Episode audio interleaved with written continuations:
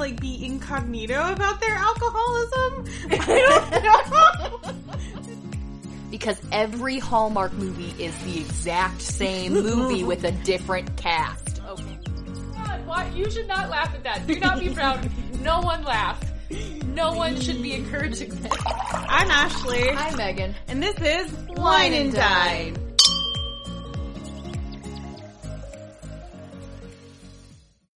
Hi everyone, I'm Ashley. And I'm Megan. And this is Wine and Dine. So for March, of course, we were to be reading Meet Me in Monaco by Hazel Gaynor and Heather Webb. And I feel like that just... No, I'll just cut that off. It's fine. ...proves the point that, you know, we should all try to silence your phones. Okay, so here's the funny thing. Podcast. I do silence my phone, but that's specifically Ryan's ringtone, and so oh. I have it set on my phone that if he texts or calls, that it ignores a silence thing. Oh, okay. Because I thought I could just do it for calls, mm-hmm. so because he never calls me, so if, he call, if he's calling me, something's wrong. Mm-hmm. Apparently, when you set it for that person, it sets it for texts and calls, and I don't, I'm sure there's a way to turn it off. I don't know But you how. haven't fi- you haven't figured that so out So everyone yet. Say hi to Ryan. That was him. Okay. But I'm not checking it because I'm committed to this podcast. As I was not committed to this book. I, I'm right there with you. This book was not the book for me. Uh, you know what? And y- there's going to be duds. We're always, there's going to, that's always going to happen. Um, I definitely D N F'd this. I did not finish it. I got about forty percent of the way through. Um, and I just... It wasn't jiving well with me, and I was just like, you know what? No, I'm not, I can't, I'm not pushing it. I'm not going to push, because that is something that you and I agreed on. Yes. That we are not pushing. Reading is meant to be fun. It is not meant to be a requirement. And I feel like that goes for everyone, especially us. We have a reading podcast, guys. Mm-hmm. And if we just read this book because, oh, well, we said we'd do it for the podcast, th- it's not fun anymore. Yeah. We're not doing this podcast because we make money. We make nothing off of this. This is not a job for us. I'm not mm-hmm. going to do this as a requirement. I-, I wanted to read the book, in all honesty. I thought it sounded really cool. The premise was really fun. Mm-hmm.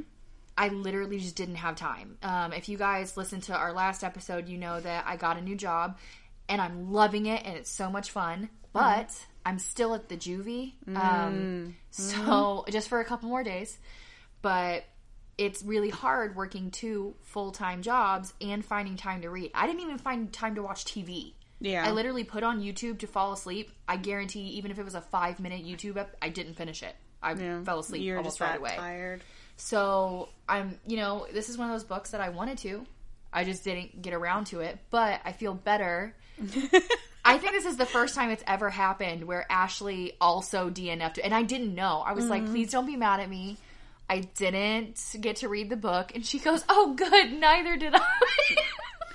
I just, we're going to, I'm going to start the... the point where if I do talk about spoilers, you have been warned. There won't be a lot of spoilers, to be honest, just because I only read about forty percent of the book, and that's not yeah all of it. So we're probably only going to get up to a certain point within the book for spoilers. So honestly, go give it a try for yourself. Uh, it, it does get mixed reviews. It is a decently...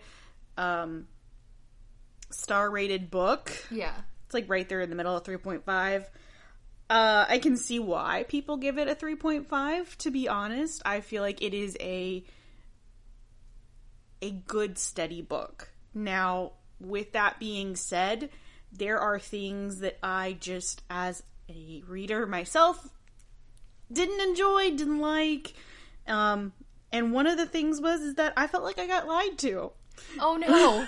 So, okay, you know how I was talking to you about this book, and I was like, oh, it's gonna be, we're gonna follow Grace Kelly, you know, right before she gets engaged to the Prince of Monaco and her wedding, and this, yeah. that, and the other, and we're gonna follow the reporter that, you know, does eventually become her sole photographer. Yeah. I don't know where I got that conclusion from, but that is not what this book is about. Well, I mean, you got it from the back, though, didn't you? I, I thought I did. Okay, so here's what the back says. Movie stars and paparazzi flocked to Cannes for the glamorous film festival, but Grace Kelly, the biggest star of all, was only to escape the flashbulbs when struggling perfumer Sophie Duval shelters Miss Kelly at her boutique to fend off the persistent British press photographer James Henderson. A bond is forged between the two women and set in motion a chain of events that stretches across thirty years of friendship, love, and tragedy. So... it sounds like it's going to have a lot of uh, Grace Kelly point of view. Like, you'll probably also get Sophie's point of view. Yeah. But... and there is a photographer in here, because there's another yeah. little brief thing about how he can't forget his brief encounter with Sophie, who's the girl sheltering Grace Kelly. Mm-hmm. And so he kind of starts to fall for Sophie, apparently, is what it looks like on the back. Yeah, I know. That's one hundred percent. But this is the guy that eventually becomes yeah, Grace so like, Kelly's photographer. Yeah, so, so if you actually open the book, there is a photo of Grace Kelly. I can find it. Hang on. Flippy, flippy, flippy, flippy, flippy. Yeah. Yeah, right there during her M G M studios. And I'm. It's supposed to be like that headshot is the one that he takes. Yeah. Of sorts. But. So it makes sense on why you would think that, though. Yeah. I can understand why you would feel lied to. I, I really do feel lied to. So we get Grace Kelly maybe two percent of the time in the book. Most of the time we're following Sophie mm-hmm. and we're following um, James. The, James, the photographer. And that's it. Like, we're just following their things that happen to them. So, like... and maybe if we got further in the book, she would show up. I don't know, maybe. It's not like she's not there. Like, she's there. She's so just not the main... she's not the main focal point of the book. The main focal point of the book is Sophie and how she basically brings her struggling perfumery into the modern era, which if you actually look, Duvan is actually still out there. They are still making perfumes. Oh, cool. Um, yeah, no, it's still a, it's still a thing. Um, but this is also something that I had thought in my head was that this was the perfumery that Grace Kelly, like, that's her signature thing. Yeah. Turns out that was not it either. That's just, like, some random story that was told. Yeah. To write this book, but I would, yeah, I was just, I was expecting more like a, a book based on Grace Kelly and these people just like maybe circulate around her and mm-hmm. things like that. And yeah, no, we we um we start off where Grace Kelly, you know, does go into Sophie's boutique and asks to be hidden, and Sophie hides her in the back, and James comes in and, you know, she gets James to leave, and in that act, James takes one of her business cards, and then later on, he goes to a photo shoot between Grace and the Prince of Monaco, their first, actually first meeting of each other. And while he's, like, taking all these shots of her, of them, like, interacting with each other, he drops Sophie's business card. Grace Kelly picks it up, smells the fragrance on the card, and, you know, then calls up Sophie and goes, hey, I, you know, need you to make a perfume for my sister and yeah. bring it to my hotel that I'm staying at. And then Sophie makes the perfume and takes it to Grace Kelly. And then as she is there, Grace Kelly's having dinner with all these famous Hollywood celebrities and stars, and yeah, Alfred Hitchcock's there. Like, let's just name drop. Like, pretty much. Like, it was just like a dinner of name dropping, and it was just like, okay, like, and but it was all through Sophie's eyes. It was all through James's eyes. And I kind of was wanting more of a, like, behind the scenes of maybe what Grace was feeling at that time. Yeah. And I don't feel like in that forty percent that I read, I didn't get that. I got more of, like, Sophie and her issues with her mother and how she feels trapped and she wants to, you know, make sure her le- her father's legacy is, you know, protective, and James is a struggling artist who is so tired of working for a newspaper and, you know, just wants to take beautiful landscape photos, and he's good at it, and yeah. So you, you kind of refer to this as a steady book. Have you ever heard, especially in the South, mm-hmm. when they refer to someone as sturdy? It's kind of like in that terms of, oh, bless your heart, where it sounds really nice. That's why I laughed. But it's not. So he's sturdy. This is, he's this reliable. Is a, yeah, this is a sturdy book, okay? It's it's gonna get the job done. It's it it has a it's, nice pace. It's somewhat it's enjoyable. It's not a negative connotation per but se. But it's it's not a super good compliment. You're not being like, oh, he's hot, or oh, he's have you seen his muscles, or he is one of the best gentlemen I've ever met. So sweet. No, it, if you're calling him sturdy, sturdy, it just means that he shows up on time. He's reliable. He's depend. He's safe. Safe. Yes, like, this is a safe book. But sometimes mm. you don't want a safe book. You well, just want yeah, and I just more. was, I, I just, I felt that was one of my reasons why I kind of like stopped. I was like, I wasn't getting what I wanted out of the book, mm-hmm. um, so, and I felt like I was lied to. I was like, okay, the, the synopsis makes me feel like we're gonna get more, we're gonna get three point of views yep. instead of just two point of views. And I actually have a thought though. Okay. So you know how sometimes you get really into a series and then mm-hmm. you just need a safe book to get you out of yeah. that headspace. That's not to say that this book might not have been good for a different time. No. But I think that's a whole nother point to make when it comes to reading being fun, is that sometimes you need a specific niche filled mm-hmm. at that point. Right. And this book just wasn't doing it. No. And I just feel so, like that's a point to be made. No, you know? And I think that's a valid point to be made. I wasn't really looking for a filler or a placeholder book mm-hmm. or something just to be there. I wanted another, you know, Serpent and Dove. I wanted another. I can't remember what we read in February, but it was really great, and I don't remember what it was. Um, are you are you talking about the one? The one? Yeah, that the one. one? Uh huh. Uh huh. Uh huh. Uh huh. Uh-huh. Uh, Sadie. Sadie. We read Sadie. She beat me. Sorry about that clap in your oh. ear, guys. But um.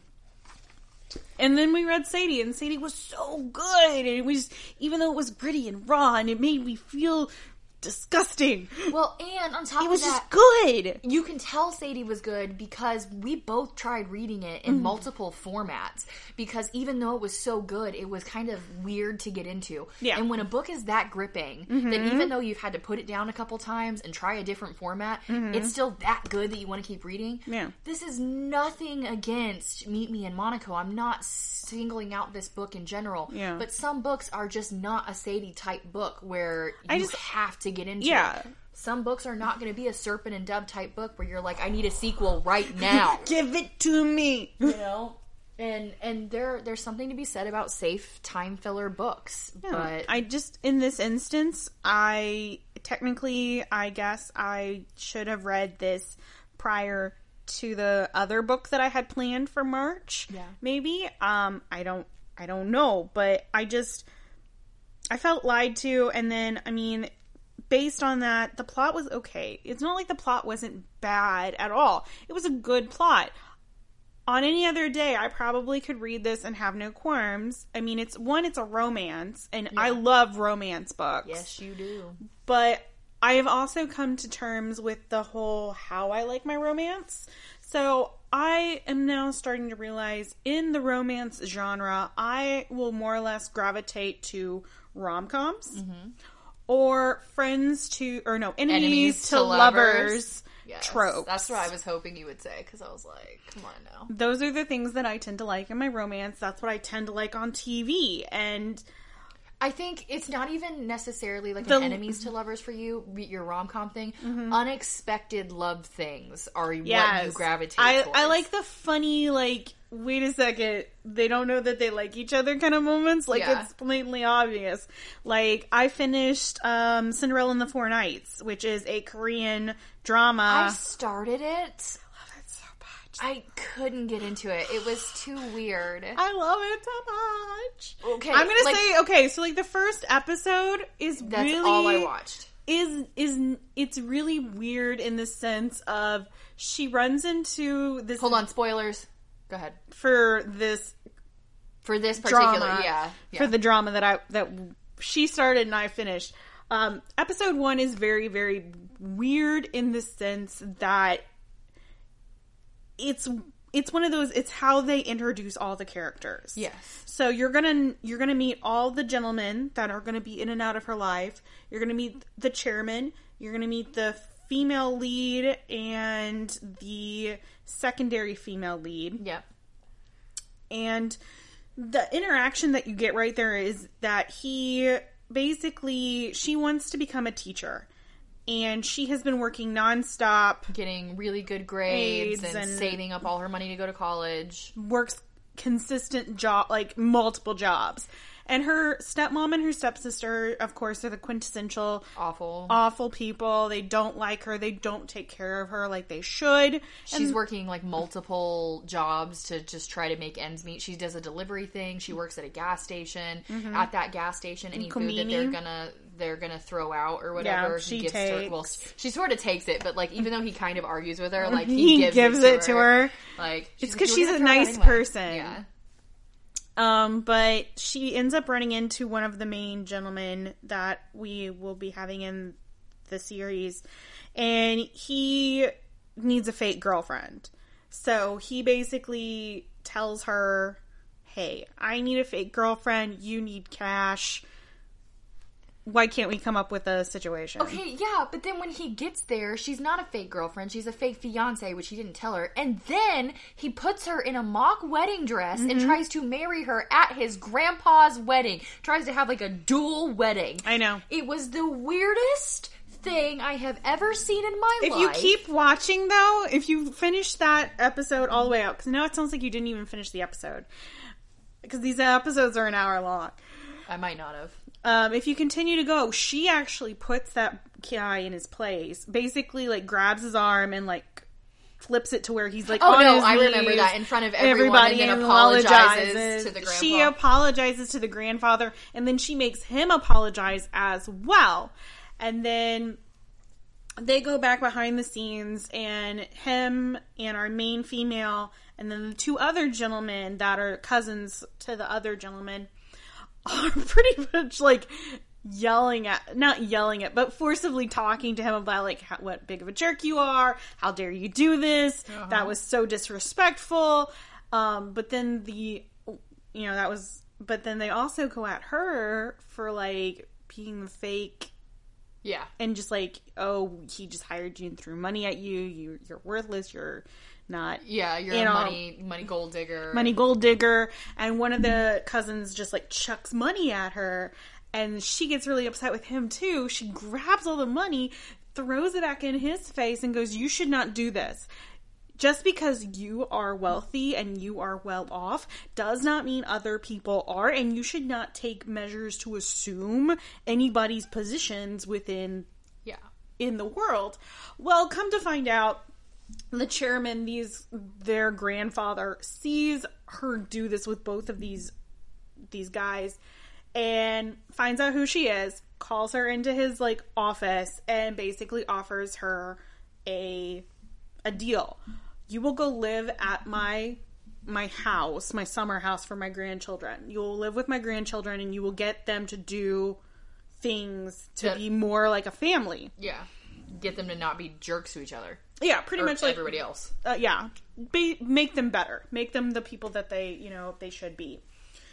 And at first she, of course, denies it. She's like, no, I'm not going to do this. This is ridiculous, blah, blah, blah. And then the chairman pretty much gives her an offer she can't refuse. I will pay your tuition one hundred percent to go to school. Is he also going to pay to get her mom's uh, mm-hmm. thing out? Okay, because that, that kind of broke my heart. Yeah.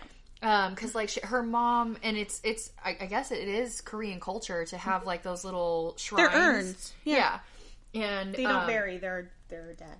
Her stepmom, even though she was supposed to be paying the, the bill on it, didn't just, didn't do Lane, it. Lane did not and do so it. All of her mom's stuff is in a storage container somewhere and she can't pay tribute to her mom anymore, no. which is like killing her. And I was like, oh, oh, that's so sad.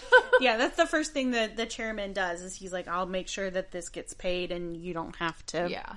worry about it anymore. And then on top of that, if you do everything that I want you to do, I will pay for you to go to college and you don't have to worry about anything. Yeah. So she agrees, and she goes and moves into Hanatura House, and the one rule at Hanatura House is you cannot date. You cannot date any of the boys that are there. So yeah. none of my grandchildren you can date. And that's kind of like how it starts off, but then from that point on, it's, you know, he, he basically, like, the first thing is you have to get them all to sit together and have a meal. So she has to find a way to get all of these guys that hate each other to come and sit down. And how she does it is very, very sneaky and very, very, like, ingenious, too. She just happens to leave her date book out, and some of the pages are ripped out. Well, one of the pages that are ripped out, one of the cousins... Or one, yeah, one of the cousins sees it and sees that there's like a birthday sticker on a date that happens to be that day, and in their they think it's, it's her, her birthday. birthday. And so, so one of the cousins that is actually really sweet and like caring, like the really good one, um, he basically forces the other two to, to be, come to dinner, to come to dinner because they. He's like, it's her birthday. We should do something good, nice for her, and like welcoming her, and this, that, and the other. And of course, they're like butlers. They're like mm-hmm. the the uh, gentleman that helps the chairman. He gets roped into stuff too. Wait, you mean the one that they duct tape to the ceiling, or is that a different butler now? Like before they all go, they they like threw a party at the summer house and destroyed it. And, like, when the grandpa or somebody got there, the the butler was duct taped to a ceiling thing. Oh, gosh. I, that was, like, the very beginning of the episode when they're, like, introducing who all of these people are. And one of the cousins threw a party and mm. destroyed the summer house and duct taped the butler to the... And he was like, I'm leaving. I'm not working here anymore or whatever. I don't remember that part, to be honest. I, it's his... Like, secretary is what they Oh, okay, so it. Not the guy at the house. Never mind. No, it, it was the second. The secretary, honestly, help or takes care of them and does things. I'm, it's not that I'm not willing to try it. Just the first episode with the weird wedding. You gotta was get... Like, that, that's literally the setup point to basically show how bad his grandchildren are. And yeah. how, like, narrow-minded these these boys are. And through... her time with them, they do grow as individuals. You you come to ter- they come to terms with a lot of issues that they're dealing with between the between themselves and their grandfather, because yeah. all of their fathers are dead. Oh yeah. So, and all they have are their moms. And so, like, that that whole dynamic of losing a parent and having to grieve with that, and how how, how la, la, la, la, having to move forward, yes, in life. Um That that is a very big thing, but it's so sweet. It's so good. I love it so so very much. And I feel like I would definitely have more time for that now. I mean, just here in a week mm-hmm. or so, once I'm finally done done at the juvie, mm-hmm. and I can have a little bit more time. Yeah, because to spend it's not in English, time. So you have to sit down and actually. I actually, subtitle. Which is, I, I, first of all, I I still love subbed. Animes, subbed, like, movies. So I love it.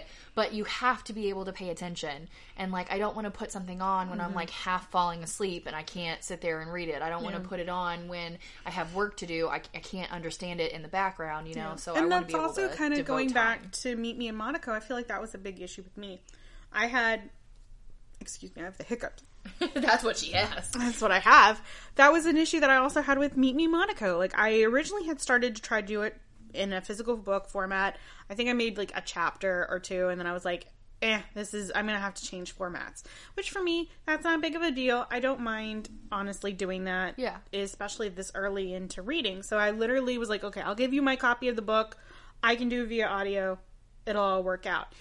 Even via audio, like, when I would put it on, I would like try to do some house chores. I was just like, bleh. Yeah. I don't. I didn't want it. I did not physically want it in the background. I would have wanted anything else, and I feel like that speaks to the pace of the book, the story itself, like the plot. It just, it's like you said, it was very sturdy, and it just wasn't. It just wasn't there. It wasn't bad, but it wasn't what you wanted. No, and also the pacing was not. Not good for a romance. So, like, most romances are, are you hit the ground running and you're and you're doing stuff, and they, they have the meet cue, and then things happen after the meet cue, and it's a consistent drive, yeah. and it ramps up and escalates into that max point or the action point, and then you have the descent. I'm sorry, your book. If I'm almost to a fifty percent mark on a book, I should be almost at escalation point. Or dang near close to escalation point. Yeah. Nope. I wasn't. Now, unless this book book's action point is different and I just wasn't catching on, maybe. But like, so they finally, Sophie and James finally go on a date, and by date I mean she shows them they she shows him around the factory. Ooh, Ooh. How romantic. Mm-hmm. And then no, they I mean, go back to and then they go back to her place, have dinner, have this one somewhat passionate kiss, and then her mom walks in. Now, I take that back when I say romantic about that, only because at that point she's trying to be like, hey, this is the most important thing to me. You should probably know that before we start getting hot and heavy and involved. Mm. This is my life. This is my baby. I'm very proud of it. Me and my dad created it together or whatever. Yes. Like, it was I, a sweet thing. It was I, I, a good thing. I'm not saying that's not romantic, but when you're going on a date, I imagine, you know, especially in Monaco, a dinner, a walk, you know, down the streets, mm. maybe some light window shopping, no. uh, having gelato at, you know, ten no. p m and fireworks are going off in the background. No, and, no that's not what you no, got. I got nothing. You I got, got nothing. You got a perfume factory visit followed yeah. by dinner at a house where someone's mother was also... Walks it in. Just doesn't seem it was just, super romantic. No, and I was like, I don't know. I just... And I was like, I kind of stopped after that point. I'm like, if that's the climax, that's sad. Yeah. Because we're expecting all of these characters to be over a thirty-year period of time, per what it says on the back of the book. Like, no, no, no, no, no, no, no. No. Now, I just... Just that whole plot, like, it was just, and it's broken up between Sophie's point of view and James' point of view, and that's it. And James goes back and forth between Cannes and England, so, like, you're jumping between, like, countries, so you're jumping between, like, actual scenery, and I'm just, like, cinematically, I'm thinking, this is not okay. Yeah. This is not okay. Well, because we talked about that with Sadie, mm-hmm. how if you look at it from a cinematic view, it also it, it might actually be better than in book form. In this one, cinem- cinema wouldn't even match what the book is describing. Is kind of what you're. It, maybe it, I'm hearing you wrong. No, and okay. So case in point, we follow James while he's taking his trip in Monaco and photographing Grace Kelly. When he gets back to England, we have a good few chapter sections of him where he's just in England. And then we're also flipping back then to Sophie, who's in Cannes and is seeing Grace Kelly and doing all this stuff with the perfume. I'm like, if you think cinematic-wise, there's no way you can slice that. Well, and no offense, but... If you if you have a character like Grace Kelly, mm-hmm. okay, where you're going to all these fancy parties with artists or whatever, mm-hmm. why do I want to know what James is doing in England? Go back to Cannes, like yeah. go go back to Monaco, like why? Yeah, no, it just seems boring. It seems boring. It it it was. It was like I. And I didn't get the connect. I got more of a connection with Sophie, and I think that was more or less because of the father-daughter connection. Mm-hmm. You know, like, she loved her dad. You know, her dad was very important to her. He went off to serve in the war and unfortunately didn't come back. James also fought in the war. I like how she worded that, though, because that was on, like, the first couple pages, which is mm-hmm. all I got through. But she said something about how her dad wasn't a war man. Like, yeah. or, or, or something like that. And he I wasn't, just, he was not made for war. Yeah. And I just like that because she never said... oh, you know, he was over there and he wasn't strong, or he was over there and he couldn't do this, he couldn't. She just said, my father was amazing, but he wasn't meant for war. And I feel like that is just such mm-hmm. a beautiful description of a person, yeah. because he still went over there, he still did his duty, he did everything he was supposed to do, but not everybody is meant for war. And I'm like, oh, God, mm-hmm. that, like, touched my heart. Yeah, and they kind of touched base on how um, James was one of the people that came in on Normandy. Oh. So, like, he has slight, not not P T S D. You would think if James did Normandy, he would have P T S D. But I guess... maybe he's just got a little bit of trauma. I mean... N- well, I'm trying to remember, because my husband, of course, is the better one when it comes to knowing wars and how things happen. I do know that France... or not France.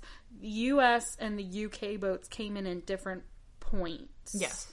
So, like, the U S got it worse because we were lower on the beach, and, yes. U- and the U K came in higher on the beach. But, I mean, it was still bad. It was like, still bad no matter what. Normandy no matter was, what, yeah, because Normandy was really bad. But because we're not told really what happens, you're not... here in the U S, we're not given that detailed of an education unless you go to college and you actually, like, dive into that. Exactly. Um, you make that your major. Yeah. Which we did. But... we would not, we wouldn't know how bad the U K had it. So, like, hearing that from James's point of view about how, like, him and another gentleman who were wartime photographers that jump out of Normandy, run up on the beach, and, like, he just says, all I remember is the smell of burning flesh, of men screaming, and me huddled in the sand waiting to die. I mean, like, that that's still very powerful, and he can yeah. kind of relate to what Sophie is going through, the loss of a father who had to do something similar to that. Yeah. But even that flavoring of James wasn't very brought out. Mm-hmm. You would think he'd be much more hardened, much more, like, affected by that. But he's not. Yeah. He talks maybe in the first two of the first two of his chapters where when he came back, life was different, life was harder. You know, me and my wife didn't get along so well, and we were a wartime marriage, which he basically uses his bad behavior as that as that as the excuse. We were young, we were wartime lovers, she got pregnant, I did the right thing. Yeah. End of end of discussion. And, like, if you're not willing to put in the work, don't get married. But well, I mean, but this was also a different time. You have to realize this True. didn't happen in twenty fifteen. Like, this book is set in what, the fifties? Late nineteen fifties. Yeah, so I I don't necessarily hate that that's what he said, only because... that is one thousand percent ex- expected at that point. You no. get her pregnant, you marry her, you take care of, you know, her and the kid. Well, and even then, like, and then all, all he says is that she complains constantly. Your job is ridiculous. Your job is stupid. You're never home. You're never a good father. You're always jaunting off at random hours. And he's like, I'm a newspaper photographer. Yeah, that's how we make money. Yeah, he's like, that's... you want money, I take photo. And he just kind of, like, states, like, she never really understood that about yeah. him. And... well, and I, I can't necessarily argue with him on that either. I wouldn't want to be married to somebody that was constantly like, I hate your job and I hate that you're not here and just constantly complaining all the time. Mm-hmm. Like, I wouldn't be happy. Mm-hmm. But at the same time, like... you got her and a kid, and you kind of, you already made a commitment. Marriage is, like, a big thing. Like, I agree with you.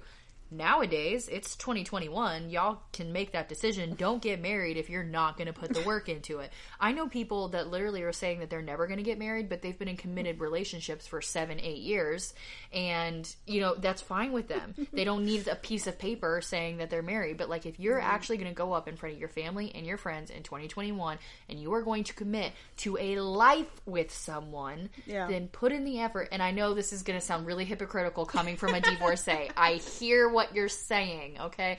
There is a time and place for divorce. That's all I'm gonna say on that subject. But put in the work, guys. Like, that's yeah, yeah. I, I it's agree legit. With that. I just you have all these great nuggets of information that are given to you up front, but then, like, the characters don't thrive off that. They don't like.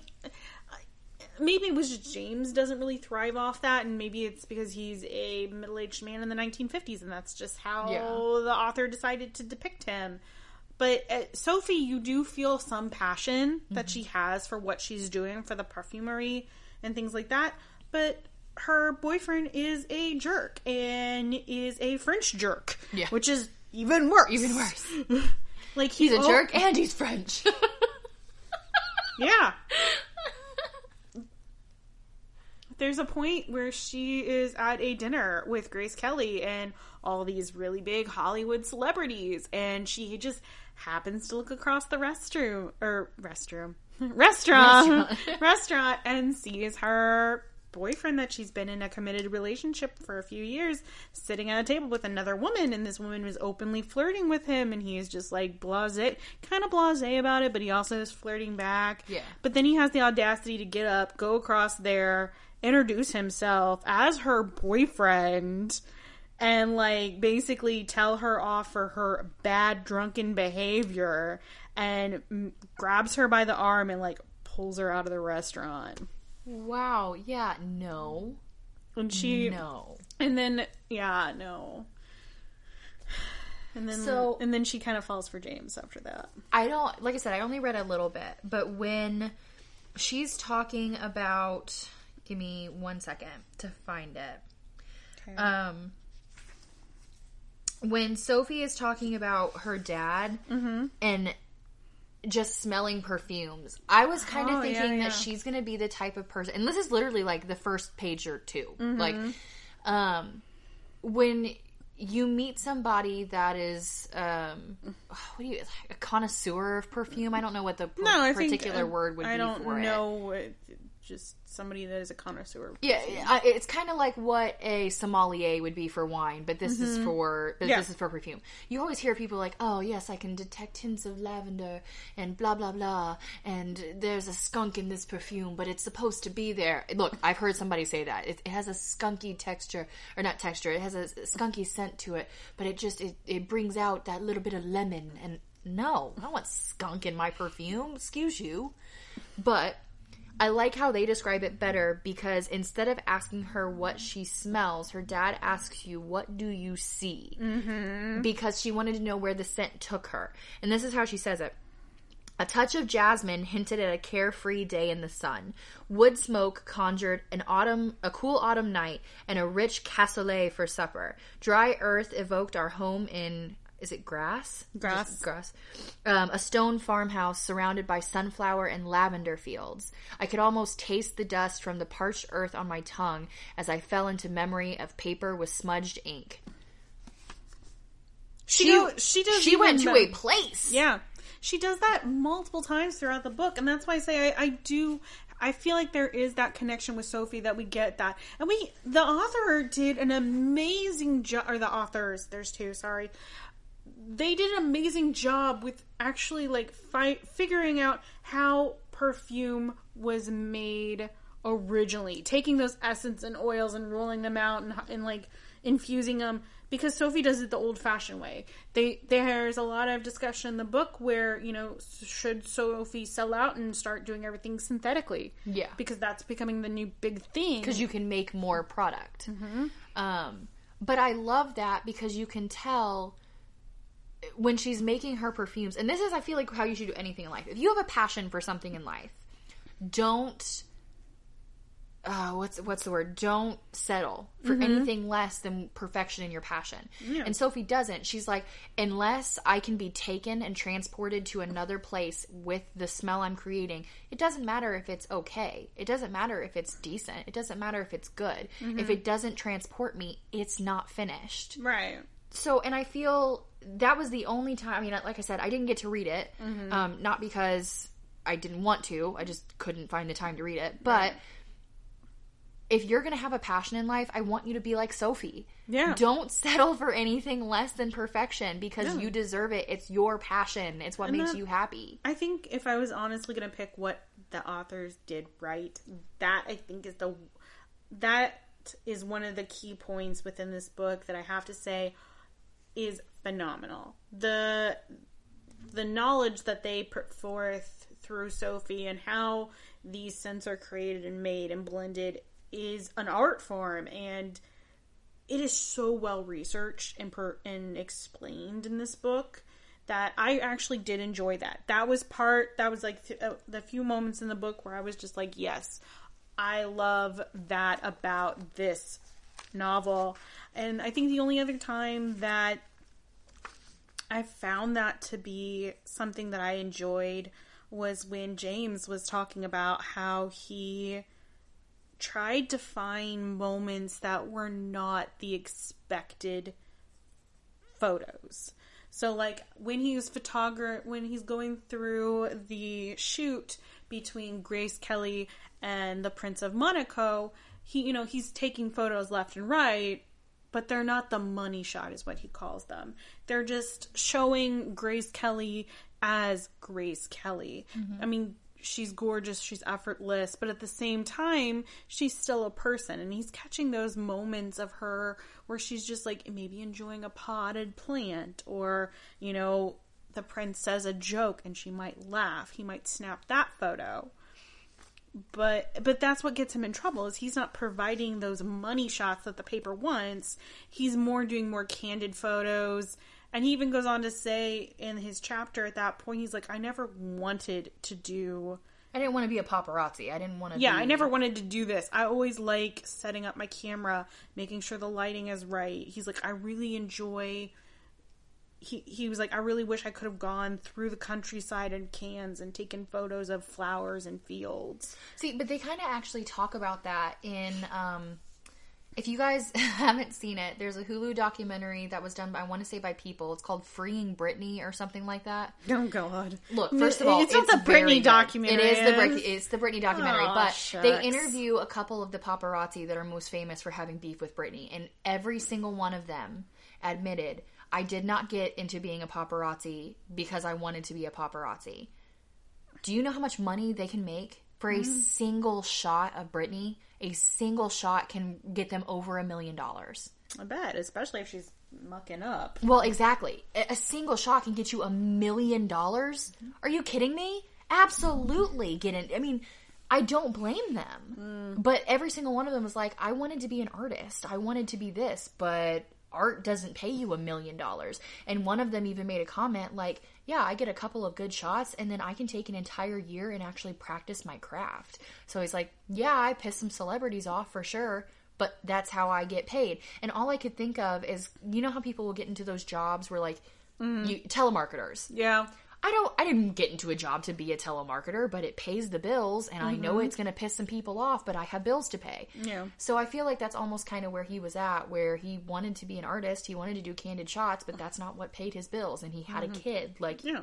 you know, you got responsibilities. Yeah, no, and I, those are those two nuggets that I found within what I was reading to be really genuine, honest, and actually made the book slightly worthwhile. I would not have kept going. Yeah. If I didn't have, if I hadn't have hit those points within the book. Now, unfortunately, after the whole debacle of them kissing, mom walks in, throws the biggest fit in the world.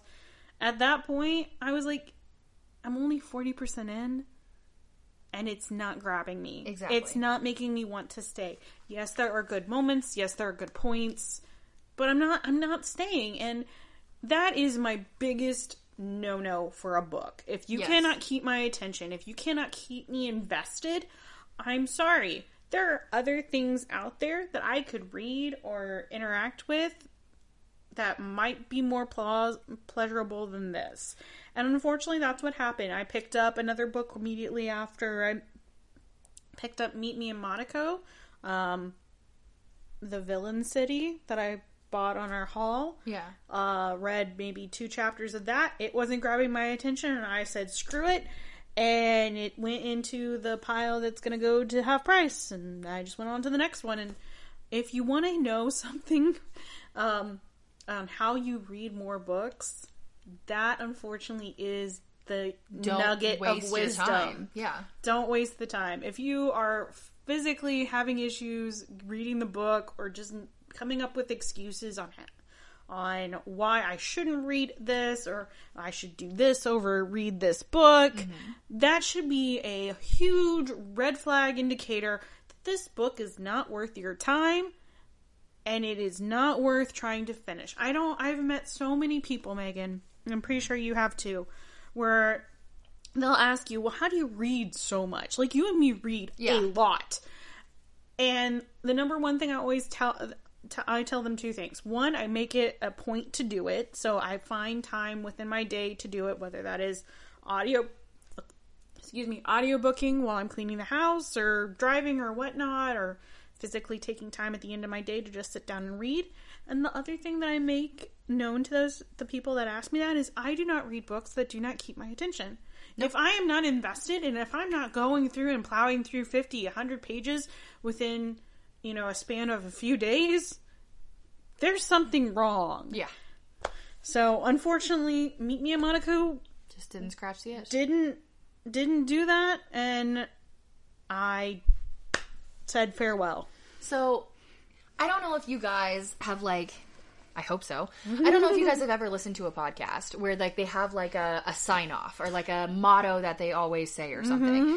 And, I mean, I we don't really have one of those on here. But, like, maybe, like, we'll put up a poll or something. Because all that keeps going through my head is, like, reading is not a requirement. And I think that's so fun that we could be like, hi, guys. Welcome to Wine and Dine, where reading is not a requirement, but fun is. Okay, I know that sounds dumb. I'm not going to make that our title. Actually, no, I think you actually like that. that. Okay, because, like, I think that would be fun. So let us know if you like that. But, like, that's, I feel like that's, like, the whole point of this, not just this episode, but of this podcast. As we say it time and time again, book club is supposed to be fun time for you and your girlfriends to sit down, to chit chat, to have a glass of wine, to unload and gush about characters in a book that you're reading or whatever. Laugh, mm-hmm. cry. Oh, my God. When Ashley and I first started our podcast, uh, we had just finished... Um, Uh, uh, uh, Me Before You. Uh. And that was, like, the funnest book club we have ever done, and we didn't do it on the podcast. Yes, we did. We definitely did. We talked about it on the podcast. We talked about and, the outcome of it. Yes, but we didn't talk, we didn't do, like, a book review on it. Yeah. But me and her, specifically, that was one of the most fun things. We barely talked about the book. What we talked about was the fact that I wept for hours after reading this book. And Ashley was like, I didn't cry at all. So we had an hour-long conversation about how Ashley was a heartless vampire. And, like... And but, like, the, and but we also still talked about the book because we would pull out parts and be like, I cried at this part where this happened, and then I can't. Did you not feel anything? And then I would have to retort with, yes, I felt something. It just that one Indian tear came down, and that was it. That's all I had. But that's what I'm talking about. It's just supposed to be fun. Reading is not a requirement. Fun is. So, like, if you guys are going to take anything away from listening to our podcast or this episode or your own book clubs in general, don't just have fun. That's the whole point. I know I'm, like, getting excited and almost screaming at you guys to have fun. Like, have you guys, if you guys haven't seen Brooklyn nine nine, I feel like I'm pulling a Holt right now, and it's like, why is no one having fun? I specifically requested it. Okay. But, okay. One more thing that I thought of is mm-hmm. we agreed in the beginning that if we D N F a book, it cannot get over a two. That the that's our rating has to stay under a two. But I thought it would be fun mm. if we had our own, like, D N F mm. rating system. Oh, okay. So even though we did not finish it, what would we rate the portion that, that I read? did read? So this will oh, be God. part part of your percentage. One, mm-hmm. the research that went into writing the book. Okay. Would you give it a solid one, half a point, or no points? I'd give it a full point. Like, okay. I mean, if you're, I'm not joking. Like, the detail that they provide to you when they're walking through the factory and Sophie's telling James how the perfume is made is spot on. Like, I went and even looked it up. Like, it's, it's legit. Yes. Legit, legit. The next one is your draw to the characters. This one, I feel like based on what you described, I you gotta give it a half a point. There's I, yeah, no I way think you I'll can give, give it a full point. I'm gonna give him a half a point. Okay. I was gonna say, if you wanted to give it less than that, but not a full point, definitely. No, I feel like I did connect somewhat. I, I connect sometimes with Sophie. I did not connect at all at James, and I feel like that alone, I mean, that's one out of the two characters, so half a point. Pacing. No. Zero? No. Zero or... or Point two five. I don't know. We can do. We can. I don't do feel it. like we should do point. We'll just do zero. Zero. I, okay. I, I was not feeling the pacing. The overall story. Half a point. Okay. Just because of the simple fact that they lied to me. They lied to me. They lied to me. Uh, and the last one is memorable moments. Things that you wanted to talk about that you were like, even though I didn't finish the book, this was really good and I need to talk about it. Half a point. Half a point. All right, so it looks like overall it still only got a two point five on our D N F scale. So, guys, look. You can always read books that we don't rate highly. You can always have a different opinion than us. I mm-hmm. mean, you're wrong, obviously, but I'm, hey, I'm kidding. Don't tell them that. I'm kidding. Or am I? um, But no, degenerates. You can always have, you know, read things, but in our opinion, both of us did not finish this book. No. Both of us have to give it a two. We can't even give it the two point five. But even if we did a T N F rating scale, it only got a two point five. So read with caution, maybe? I feel like if you're you're just wanting to read a, a solid, just right down the middle love story that takes place in mid nineteen fifties, little, little romance, little historical fiction. Yeah, throw in Grace Kelly there somewhere, and you go for it. I know, I know, there's better books out there that talk about Grace Kelly and her life. Well, and there's better historical fiction books. Like, oh, what's that? I haven't read the book, but there's a movie that I thought did a really good job at historical fiction. It's got Owen Wilson in it, which was a weird. You mean Midnight in Paris? Midnight in Paris. That's my I'm sorry, that's my jam. If you want to do That is my jam right there. If you want to do a book or a movie oh. that's a historical fiction where you're name dropping celebrities, Midnight in Paris is how you do it. Oh, I love Okay, so sidetrack another tangent here for a few minutes cuz we we technically sidetracked tangent for uh the for Cinderella, Cinderella and the Four Nights. But you know whatevs.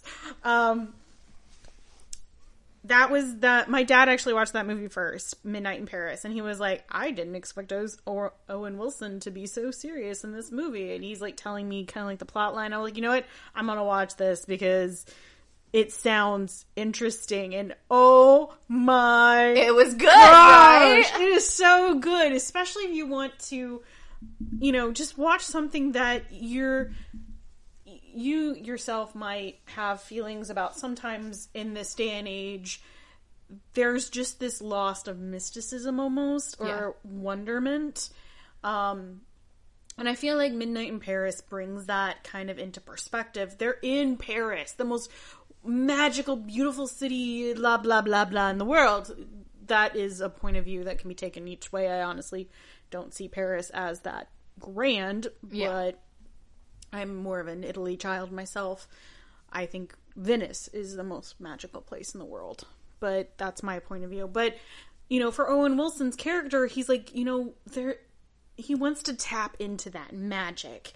And, you know, they're going to all these museums and they're, you know, being shown around by this one snooty guy.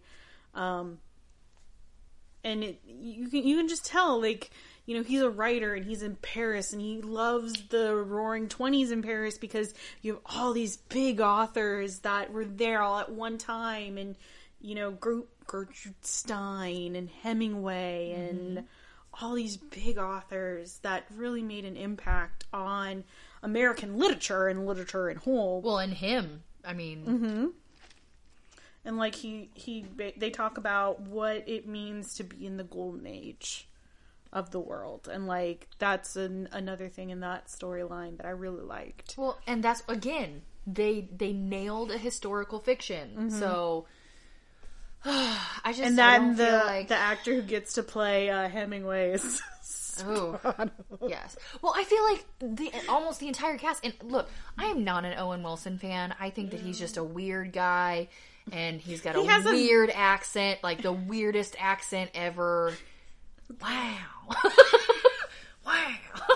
You know that's can't. Southern, right? I just can't do it. I can't. It's it's weird. But he was perfect for that cast. He was. It, it, most of the cast is perfect. I, I just... The Fitzgerald, the people who play the Fitzgeralds, yeah. that was... Whew. You can't see me right now, but I'm doing the, you know, the, the little kiss mm. thing you do when you have good food. It's like, mwah, it's perfect. Mm. Yes, yeah. That's the no. hand sign I'm making. So maybe that needs to be a segment when we do D N F ing then. Don't read that. Do read this. this. Yes. Mm. I'm adding it. I'm gonna, I'm gonna write. Notes. I'm ready to write it down before I do. Ask her. I've written like four notes while I've been writing this, and I always feel like such a jerk because I mm-hmm. feel like, okay, I'm not, I'm not being attentive now. Like now, I'm not listening to what she's saying, but like. I am. I'm trying to do both, but I like because I'm listening to what she's saying, I have to write this down so I don't I forget think it. And you're fine. I think it's okay. I think they will understand. Um, But yeah, if if we happen to D N F another book, we will look back on this and hopefully remember to do all these things for you again, because God well, only knows we don't remember stuff. And you guys can almost think of it as like blind date with a book, which is a cute little segue into something you'll get to hear next episode.